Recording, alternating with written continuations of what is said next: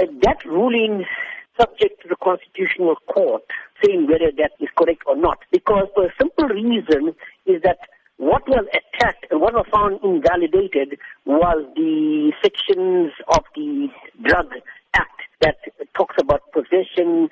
However, I do not believe that that judgment will hold water in the Constitutional Court because you must remember that that invalidation has been suspended for 24 months, giving even enough time within which to remedy that so-called defect that Davis had found.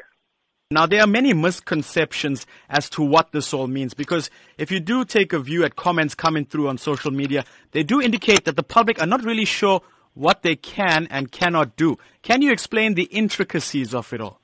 I, am going to say this very clearly, and listeners take notice of this. No, you will not be able to possess dagga or cannabis for possess, uh, or possess it for personal use. You won't be able to grow it in your backyard or in your or in your front yard, wherever it is without any legal implications.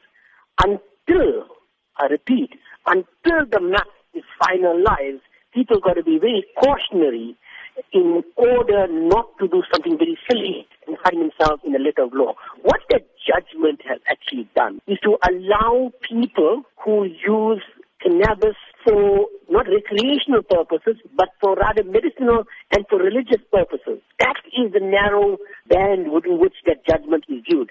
People are looking at this judgment as if it is license to go about and, you know, start having a dagga farm in your backyard.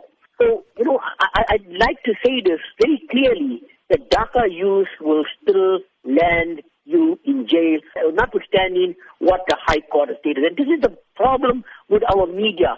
They do not know how to read judgments, and it is very clear from what I read, the 66 pages of judgment, all it said was that that particular section was invalid.